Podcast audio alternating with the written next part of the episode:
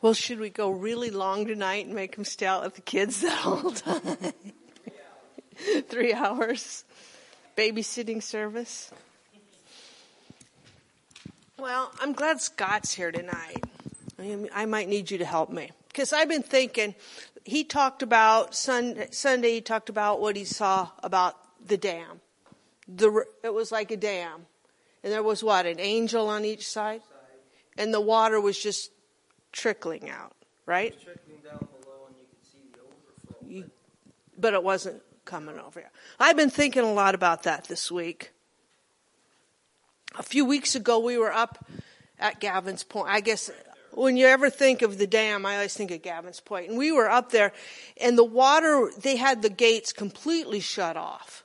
And the water was super low, and we have we were in the boat, and we were never up. I mean, we were right there. You could see the drains right at the bottom of the, the gates, and it was just barely trickling through. But do you remember several years ago they had a lot of water that came? You remember that? Micah was little. We got pictures of him standing there, and and there had so much water, and they just opened the gates, and it was just, and people were just lined up to see it. So I was thinking about this. This is where I grew up. My dad worked there. But it's about a mile north of Monroe. Is that me? That's you fishing. That's Mike fishing there. So maybe I'll go up here. So basically this is like Gavin's Point, just a smaller version, and it's the powerhouse. And I grew up, my dad worked there, and there was a house right over here, and that's where we lived, about fifteen yards from the front door. And so up the water comes, they take it out of the Loop River up by between Fullerton and Genoa, and it runs down the canal and up above on the west side there, it's up high. And then right under here on the inside, there's three different turbines, and the water drops through a course and turns the turbines and makes the electricity. And it produces a lot of electricity when you've got a nice flow of water. And then back up underneath here and back is what they call the Tainter gate.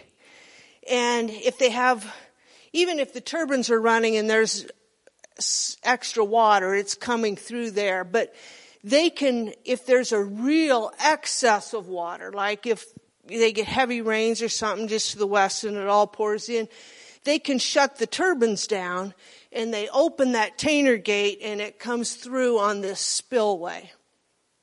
And I mean, it can come through hard. You don't see it very often. You can see right up above Mike's head, there's a horn. And then there's a sign. And the sign says, if you hear the horn go off, the water's going to come up fast. In other words, you better do something and get out of there. Just a side note for Lonnie. Way over here, there's a window and a little ladder, and that was made so that the guys working there could crawl out and walk along here and fix something. But we always, my dad always kept a gaff hook right by the back door. And back, especially like in the sixties when snagging was legal, they'd snag right off of there. And one summer, they, he went over, he'd go get the, they'd run over, they'd hook a big fish and they'd yell at him or run over and knock on our door, and he'd grab the gaff hook and run over and crawl out that window. And one year he landed over fifty fish that weighed twenty-five pounds or more. He kept a little calendar on it. So that was just kind of, just a side note, just for, yeah, he was just looking. Anyway, you can go to the next. You can go to the next picture. This is a picture of the powerhouse from going up the canal road, and our house was just to the left. And you can see that ledge that comes down there. You can go down there and sit and fish. There used to be a ledge on the south side just like it, but it's not there anymore. But the reason I was thinking about this was we moved up into that house when I was five. And the water right below there is pretty dangerous. It's about twenty, twenty-five feet deep. And when the turbines are turning, there's a quite an undercurrent. And so when I was really little, I could never go across the road unless I was with somebody, and I had to wear a life jacket. And then, then they made me take swimming lessons, or I got to take swimming lessons. Yeah, I was a lot like Delray. And so they had to keep a tight rein on me. But, you know, as you got older, they started to trust me. And we fished. I mean, I was ten yards from the best fishing hole in the state. I mean, it was a wonderful place to grow up. And we fished a lot on that ledge on the south side there. And there were stairs coming up there. And when I was, oh, I don't know, thirteen, fourteen years old, and I had two cousins that I hung out with a lot, and they were a couple years younger than me, and we would fish down there all the time. And this one day, I don't know, we were sitting down there, and it was really hot. And we were fishing. I don't know why we were even wasting our time fishing down there, but it was just hot, and we had nothing else. We were sitting down there, and the horn goes off, which means the water's going to come up really high. Well, one of the rules was is if I fished down on that ledge, we could sit down on that ledge or we can stood up against the back, but you could never hang your feet over or get down on that ledge. So technically, I was an obedient child. Never complain about your kids. My folks had to put up with me. So, so the horn went off. And they shut the turbines down and they opened the Tainter gate up wide, full force. It doesn't, they don't do that very often. And that water started coming out of there with so much power. And it was so hot. So technically we were behaving, we stayed on the ledge and we just, that water would come out of there and it'd hit and it'd splash up and it'd wash over us. And oh, we thought that was really cool, pretty stupid, but pretty cool. And then pretty soon, a dead cow comes through. I mean, that's big enough. A dead cow comes through there and it slams down and the waves throw it up and it was stiff. All four legs were sitting and the waves were just tossing that thing up in the air and up and down. And we're sitting there just having a, a great time. It stunk pretty bad, but it was so entertaining. And about then I looked up. And out the front door comes my dad, full force, both barrels, screaming at me. So I knew, I knew better, but you know, whatever. Don't, don't feel sorry. If one of your kids gets hit in the head tonight with a water balloon accidentally, don't come crying to me. Anyway. So the, my two cousins headed up the steps and went to the house, but I knew Dad was coming for me. And my dad was never abusive. He was great. But he came running down, and I came up those steps and came running down this road. I mean, going as hard as I could. And he was coming as hard as he could after me. And I, we it was about one hundred ten that day, and we went down that road probably a quarter of a mile full blast as hard as we could go. And I stayed ahead of him because I had a ten-yard lead on him. And we went hard. I was not going to let him catch me. I I might have been stupid, but I wasn't that stupid. I was not going to let him. I don't know what he would have done to me if he would have caught me. He wouldn't have, I don't know. And I think he was yelling at me all the way down the road. I don't know what he was yelling. And finally he kind of wore out and I kept my distance and kind of turned around and just kept my distance. And, and he finally turned around and went back home. And he went and loaded the two cousins up and hauled them into their grandma's in town. And I just, uh, down this road there's a shelter belt. I just stayed down there for a long time. I did not want to go home. I did not. I just stayed there until he had time to cool off. And I tell you that story because when that water comes through there and it's controlled, it's profitable. It makes a lot of electricity and it helps a lot of people. But when it comes through there and it's dropping like that and there's no control of it, it's dangerous. And my dad was really ticked at me because not only was my life involved, but I was responsible for my two cousins. And I hadn't considered them or their parents or their grandparents or all those other people. And because of my foolishness, I put all of us in danger. And and I don't I don't know when I finally did go home. I think my dad just knew enough that I knew what I'd done, and that was enough. I warned you if the horn goes off, but anyway. So this is the thing. I believe that we're at right now, just like Scott saw at this dam. This we're at a, a place. There's a dam, and there's a, just a ton of power com- there available to us. But it's still. You know, and we're starting to tap into it in our worship services more and more and more. And I don't know if you sense the presence of God or not, but the presence of God is becoming stronger and stronger.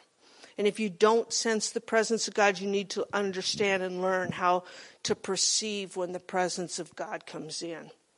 But we're in a place, like Scott talked about, where there's a lot of power and it's ready to be unleashed. And we're just seeing a trickle of it. And that's good, because I think that if we saw that full force, all those gates opened wide up, we, we're not ready for it yet. We can't handle it yet. We're not there.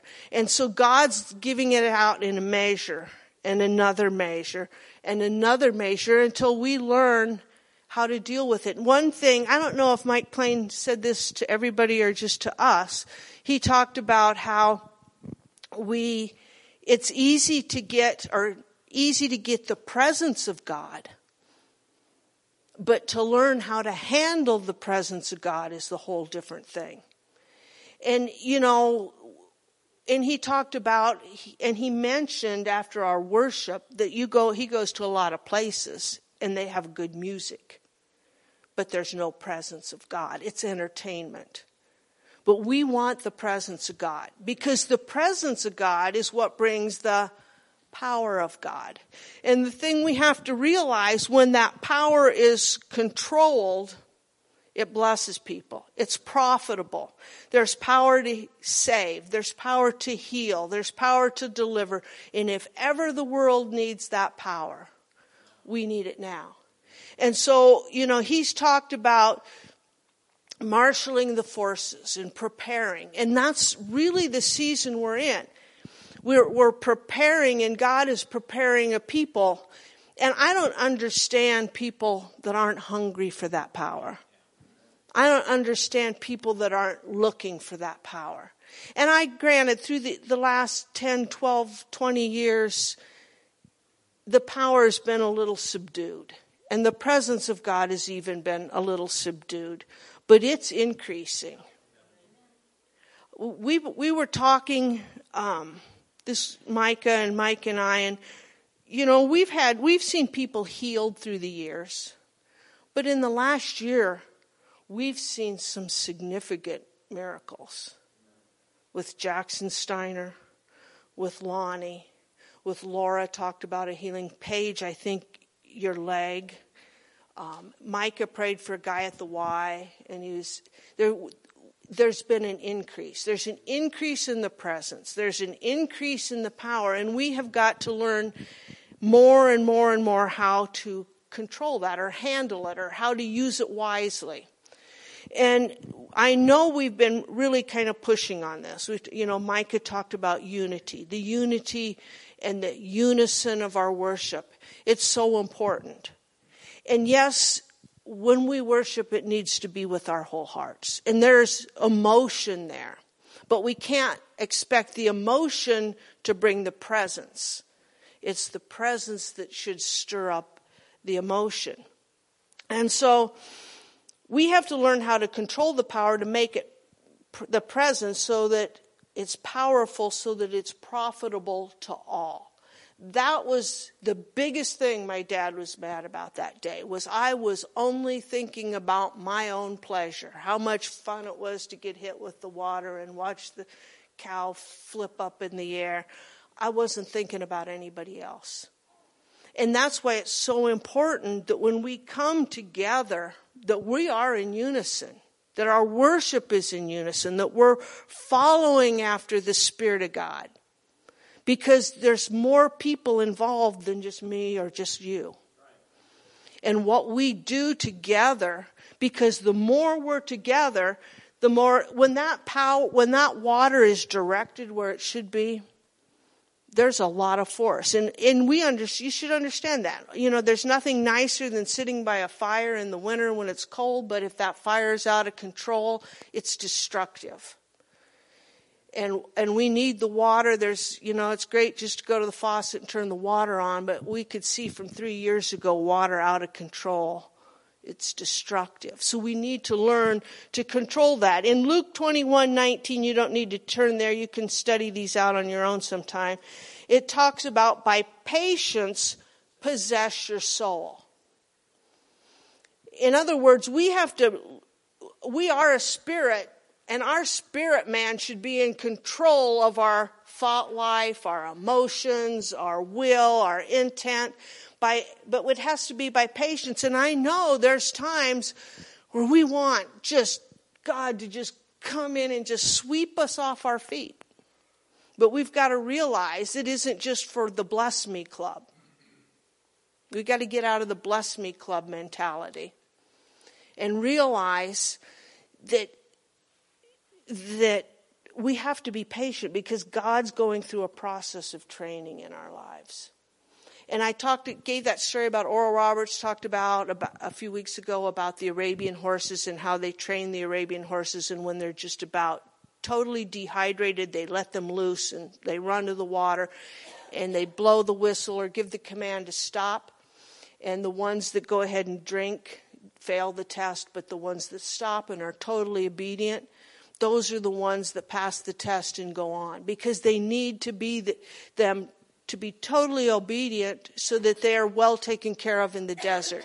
And that's where we are. God needs us to be totally obedient and understand how to flow with the Spirit of God. We need to learn to possess our own souls. God is unable to use us to the fullest if we cannot possess our souls or control our lives, control the power. You can look these up. First Thessalonians five six.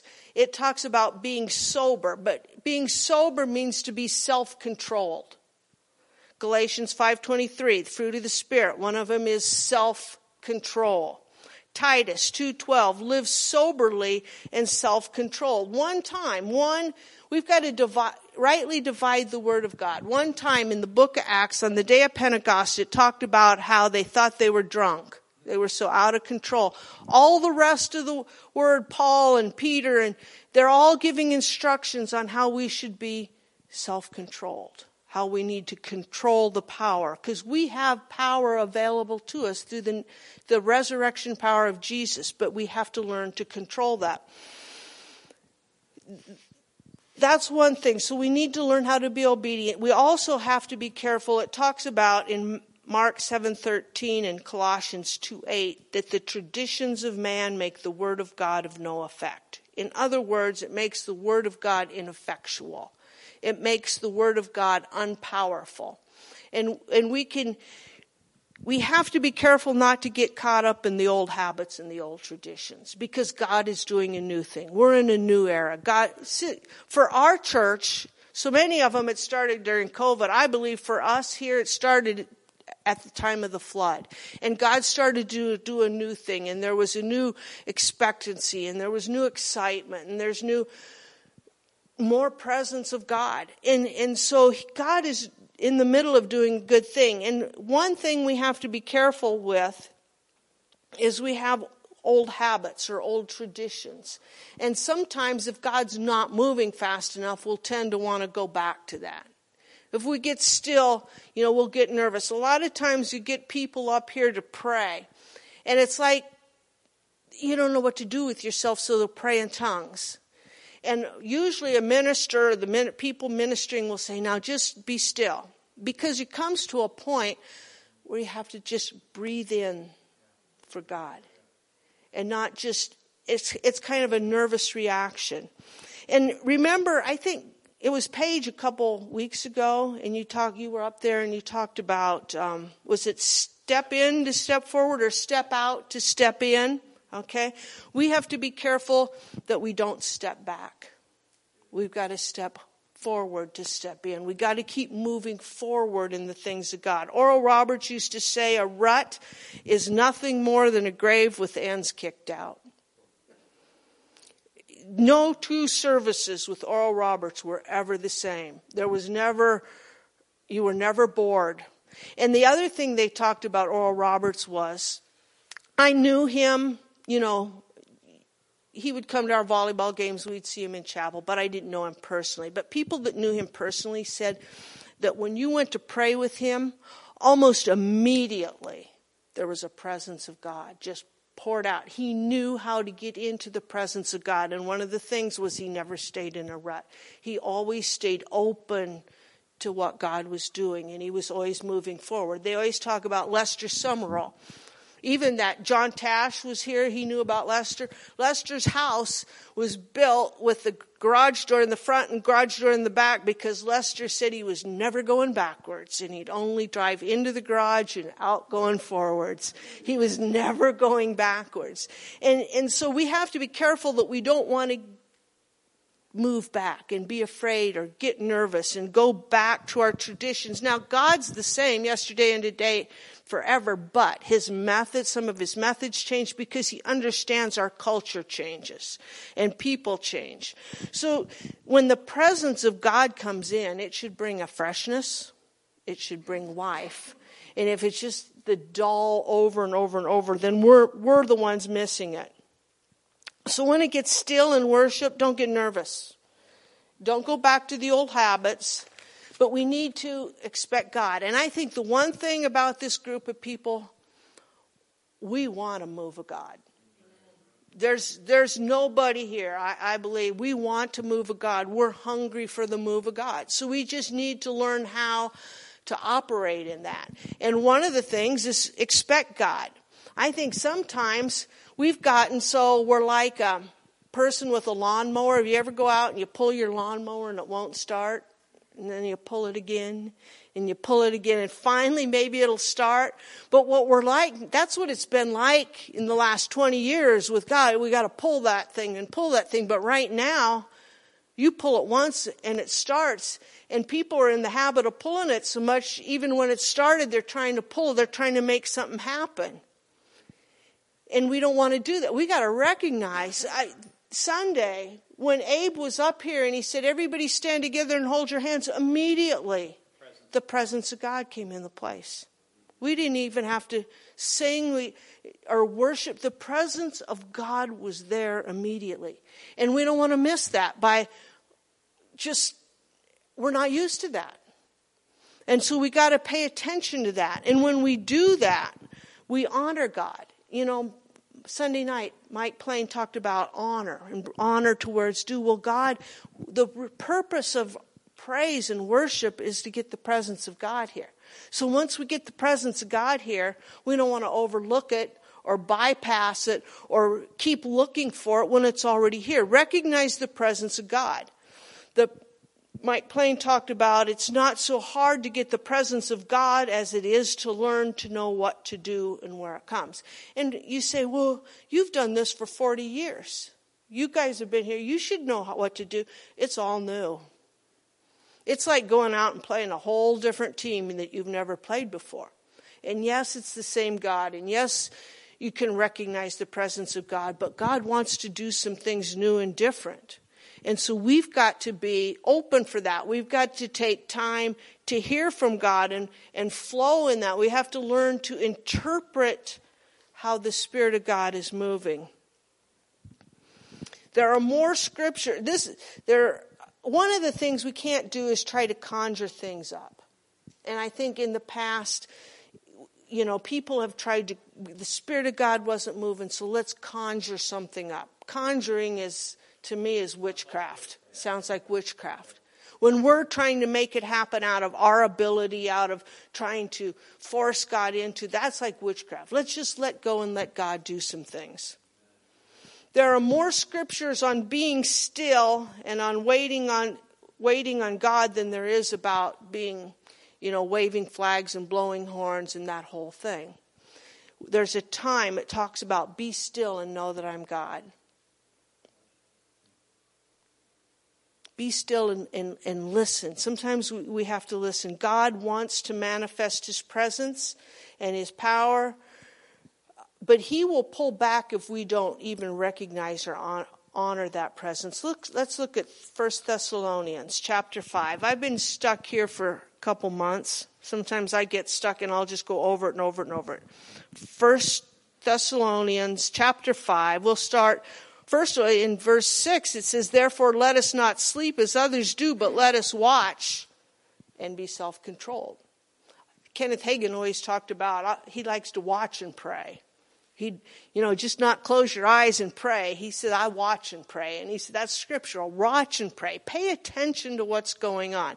But in verse twelve, he says, and I urge you, brethren, to recognize those that labor among you and are over you in the Lord, and admonish you, and to esteem very highly in love for their work's sake. Be at peace among yourselves. Now we exhort you, brethren, to warn those who are unruly, comfort the faint-hearted, uphold the weak, be patient with all. See that no one renders evil for evil to anyone, but always pursue what is good, both to yourselves and for all. He's just giving directions to the church at Thessalonians. Rejoice always. Pray without ceasing. In everything give thanks, for this is the will of God in Christ Jesus. Do not quench the spirit. Do not despise prophecies. Test or prove all things. Hold fast to what is good. Abstain from every form of evil. Now, where it talks about do not quench the spirit, my Bible, it's interesting. I'll read the, down the commentary. It says, the commands to do not quench the spirit and do not despise prophecies imply by their form in Greek that the Thessalonians were guilty of both. Paul counters these attitudes by endorsing tested, proven, and validated charismatic activities, anticipating the counsels of First Corinthians twelve through fourteen, which he later was to write back to Corinth, where he was when he, when he wrote these words. To quench, this is what's important, carries the idea of dampering the flame of the Holy Spirit. And and we we've talked you know we've talked about that through years. People are not responsive. If you don't move with the Spirit of God, you're going to quench the Spirit of God. But also, the flame of the Holy Spirit can be dampened um, as it's poured out to purify, enlighten, warm, melt, and consume. But quenching may be either by inadequate, chilled response or an exaggerated, disruptive response. So that's what happens if, you know, you're in service and somebody's totally out of control. It's different if you go to a ball game and first inning, kid gets on, next batter comes up, he gets a hit and drives in a run. You should be happy. You should cheer. There should be a response there. But it's totally different when you get to the ninth, the bottom of the ninth, you're down by two, there's two outs, two runners on, and the kid gets up and hits a home run, and you get a walk-off win. That's a different response than the first inning one. And sometimes people try to come and try to crank up a response that's over-adequate. It's too emotional. And it quenches the spirit as much as being unresponsive. Because what happens when that overreactive... it causes everybody else to kind of want to pull back. It quenches that. And it quenches, we have to realize you can grieve the Holy Spirit. And if the presence of God is there and you're not paying attention to him, you're just doing your own thing, you're out doing the, the flag wave or the whole thing, and you're not, that's going to grieve the Holy Spirit. And it will quench the Spirit of God. So God wants to manifest his presence, his power, but he'll pull back if we don't even recognize or honor that presence. We don't want to grieve the Holy Spirit by irreverence or inattentiveness. Our focus should be on God, and we should not distract others from being able to hear God. Then we should also, and this is important, let's turn to Philippians chapter three. And we'll end with this.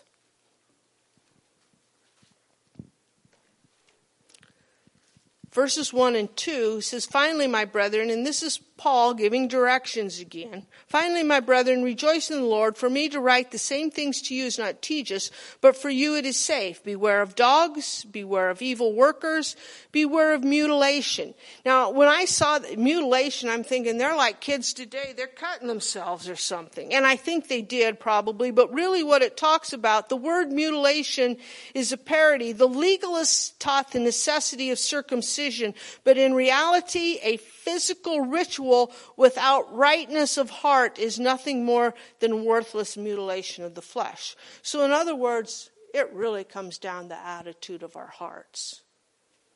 But then let's go on. It talks about um, in verses eight through ten, and this is Paul, and he talks about in three through seven, all the different things he's been through and how he was zealous and how he persecuted the church. And he says in verse eight, "Yet indeed I can also count all things lost for the excellence of the knowledge of Christ Jesus my Lord, for whom I have suffered the loss of all things, and count them as rubbish, that I may gain Christ, and be found in him, not having my own righteousness which is from the law, but that which is through faith in Christ, the righteousness which is from God by faith, that I may know him and the power of, our, of his resurrection."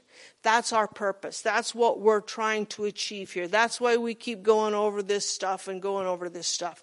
We need to know him and the power of his resurrection, because there is a world out there that needs that power.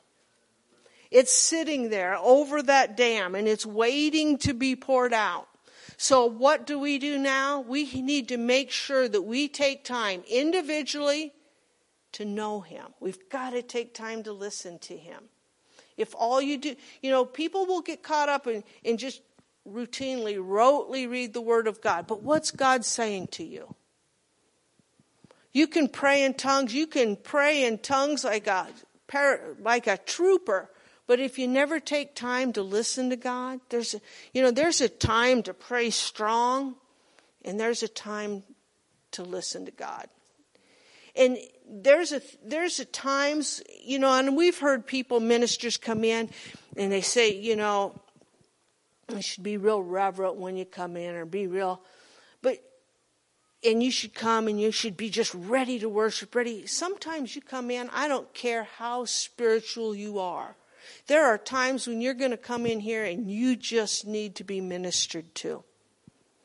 And God desires to minister to his people. And we can't overlook that. There's a time when that presence and that refreshing of God comes in, and we need to let him refresh us. And we need to let him refresh the person next to us. And because he comes in with that life. And that's one of the purposes of meeting corporately. So yes, when we worship, we need to not resist the Spirit of God and, and stand and, and, and follow after God and worship from your own heart. But there is power when it's in unified control, when it's all together and we're all together. There is an unstoppable presence and power that that will bring. And we got to quit thinking about it just being for our own needs. We got to get out there. There is a world that needs that kind of power. And we come here and we can tap into that. Then we can take it out. And we've got to have that mindset. So, we are entering into a day. We're in a season of the manifested power of God. I believe that. I believe just what's got that. It's sitting there. It's waiting. Waiting to be in, and God's, I think he's going to keep cranking it open and cranking it open more and more. And sometimes we just think it's going to be, and it was on the day of Pentecost, if you think about it. But really, how long had they been in the upper room waiting for it? And we just see the,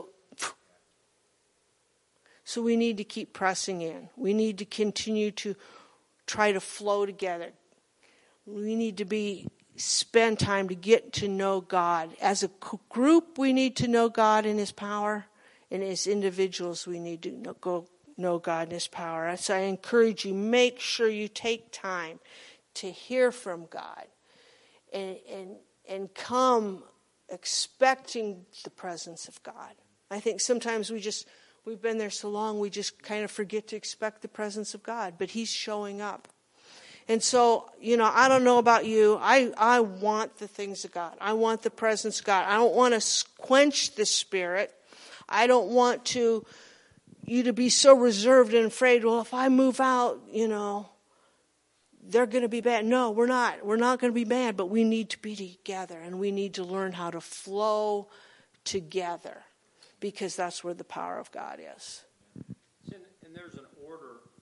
You know, if you get something from God, if you get something from the Spirit of God, and whether it be a word, a prophecy, um, or something, you know, there's an order in delivering that.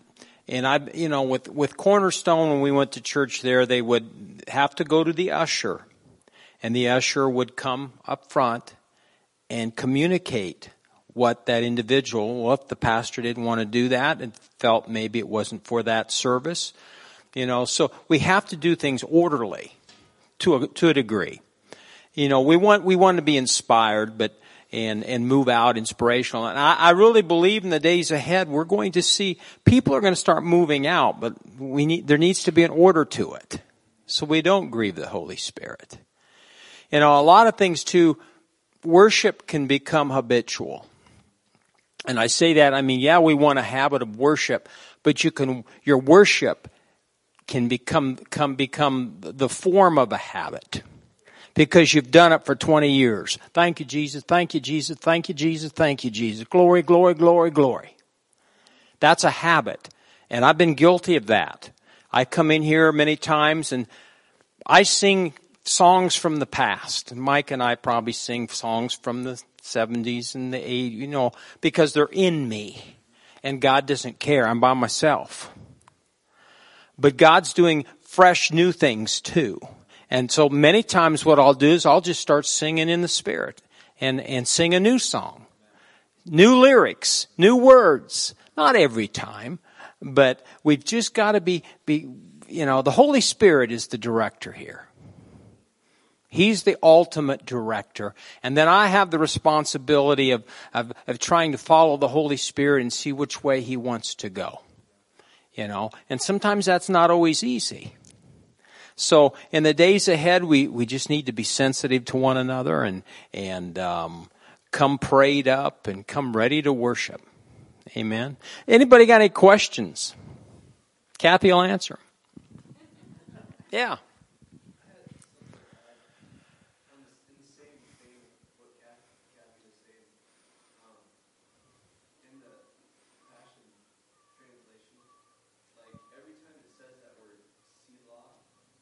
Pause. Yeah, pause in his presence.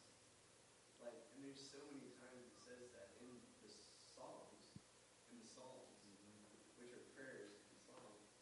I thought that was interesting. It means be quiet. You know, some of us it's easier. Lonnie's quiet. You know, I'm the preacher. I can I can talk. So that's good. That's that's important. That's a good thing to point out. Anybody else have any questions? Michael, what moves your generation? What stirs your generation? What do you like to see in church? Presence, okay. I mean, do you think there's something specific your generation is hungry for or, or wants to see manifest or...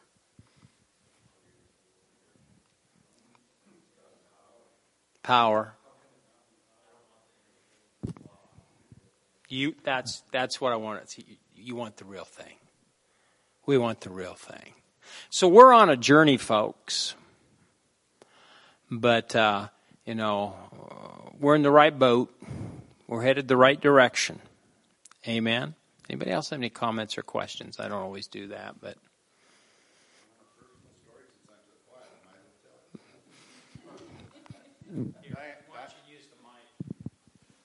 I'm the quiet one. Diane probably don't even want me to go there, but about about six months ago, Mike and Micah knows it kind of affects me quite a bit, but I kind of grew up in a Methodist church, and some of the stuff we've done kind of was a little edgy on me. You know, I just get, I've been getting used to it. But there was a time here a while back that Abe was singing some of the best songs, and for a couple weeks there, the presence of God was just so, it was there. And this one service, it was just, the, like the lights were shining in here. Then all of a sudden, this Indian war path went on behind me. And it's like the, every light went out in here. And I got so stinking mad. And I just about walked out. And if I walk out, I ain't coming back. But it pissed me off. And, you know, people's got to think about them, other think people. About the people. Yeah, behind you. And the the worst part about it, we had a lot of visitors that week, and you really gotta think about the people that are, if you want, want them to come back to this church, their first impression is what's going to bring them back to this church. So the quiet one's leaving. That's pretty good for a Methodist yeah. boy. Yeah. If it's weird, then it's not real. When it's going off of what he just said. If it's weird and everybody else gets a weird vibe from it, or you want attention from it, then it's not real true worship. Yeah. yeah. And see, that's what what really upset Kathy and I, and I know Nate and some of the others when we were down at Hank's, which is a very prophetic conference and uh, tremendous anointing. But you have the flag wavers and you have the tambourine people, you know. Um, and I, I had to really struggle to keep my mind and my physical man from going down the steps. And I finally went to an usher and I says, "They're out of order." Well, they went and did something about it. Now, understand, prophets draw weird people. If you don't understand the apostle, prophet, evangelist, pastor, teacher, you're going to be a confused Christian. Because each one has a mantle. Each one has a different anointing. Todd White, is he different? But, oh, I like that. I like that Todd White difference. He can minister to total strangers. I, you know, but so we have to be careful, you know. So, you know, we're going back down to the conference, and, and I, I want us as a church not only to sit there, but I want us to, to work the conference and be available to be used of God, whether it be an usher or whatever. And uh, so we'll see what happens this next time. You might see a shofar get thrown through the air. I don't know. I have nothing against shofars if it's done at the right time.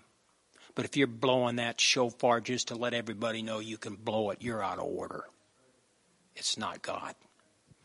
We don't want to draw attention to ourselves. We want to draw attention to Jesus. Amen? Yeah. This fits with what Pastor Pastor Kathy shared and what uh, Scott shared. And I said this to Paige as we were we were here early practicing some things. And I said, we're being stretched. You don't just go out and run a marathon. You have to work your way up to it.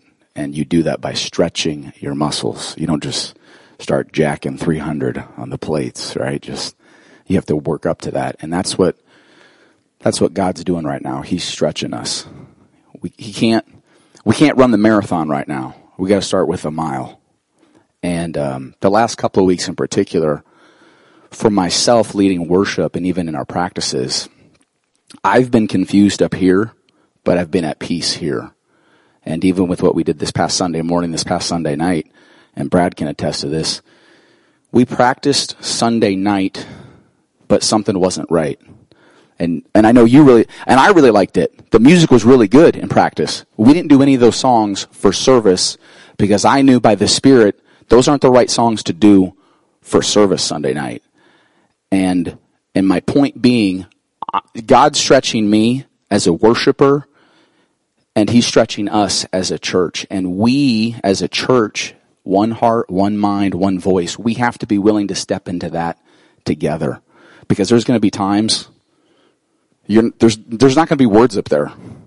And it's got to come from our spirit. It's got to come from our heart. It can't be the same song that we've been singing. It is a new song. It's a new word. It's a fresh fire. And it's got to come from the Spirit. We'll be united in spirit. We might be singing different things in harmony. We might be singing different things in the Spirit, but it is unified. It is together. And so I'm encouraging you, that might be something new for you to do. Start doing it at home in your worship, okay? You can sing without music. You can worship the Lord without music. You can sing a new song by yourself unto the Lord. Because when we come together, we're experiencing more of that in practice. And it's it's amazing. It's incredible. And and I can't explain it. I can't. But we're unified when it happens. It's it's by the grace of God. And so I know he's stretching us as a church. That's one aspect of, uh, I want to take you to a new place. I want to get you to the next. I want to open up the next the next set for you and pour out a little bit more. So.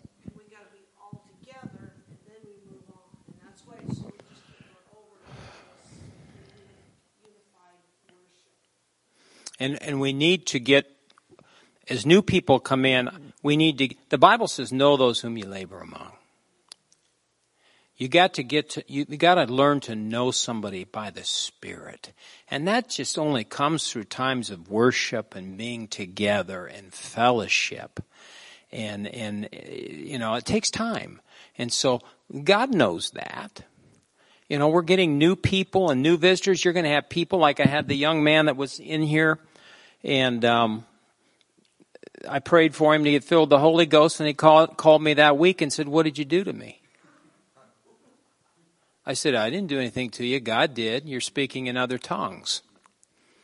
You know, he was back the other Sunday, and and uh, but we've got people that don't have a clue what speaking in tongues is. Singing in the Spirit, praying for the sick, falling under the power of God. So we have to be sensitive to that. There's, there's, and there's going to be people come in who are going to just receive that and be hungry for it. See, that's the thing I don't understand. When I was a young man and got filled with the Holy Ghost, I wanted all of God. I went after God. I didn't want to, I just had that. And so I have a hard time with people that are just kind of not sure. I don't know. I have to deal with that with my heart and my attitude, because I want God, and I'm going after God. Get out of my way. So sometimes I can be bold and brash, and and and I don't I don't want to offend you, but I know what I want, and I know where God's taking us. She knows where God's taking us. Are we going to make mistakes? Yes. Am I going to make mistakes? Yes. Are you going to make mistakes? Are we all going to make mistakes? Yes. But God forgives. And he'll always give us another opportunity if we keep our hearts right. Amen. Let's stand up. Anything you want to pray?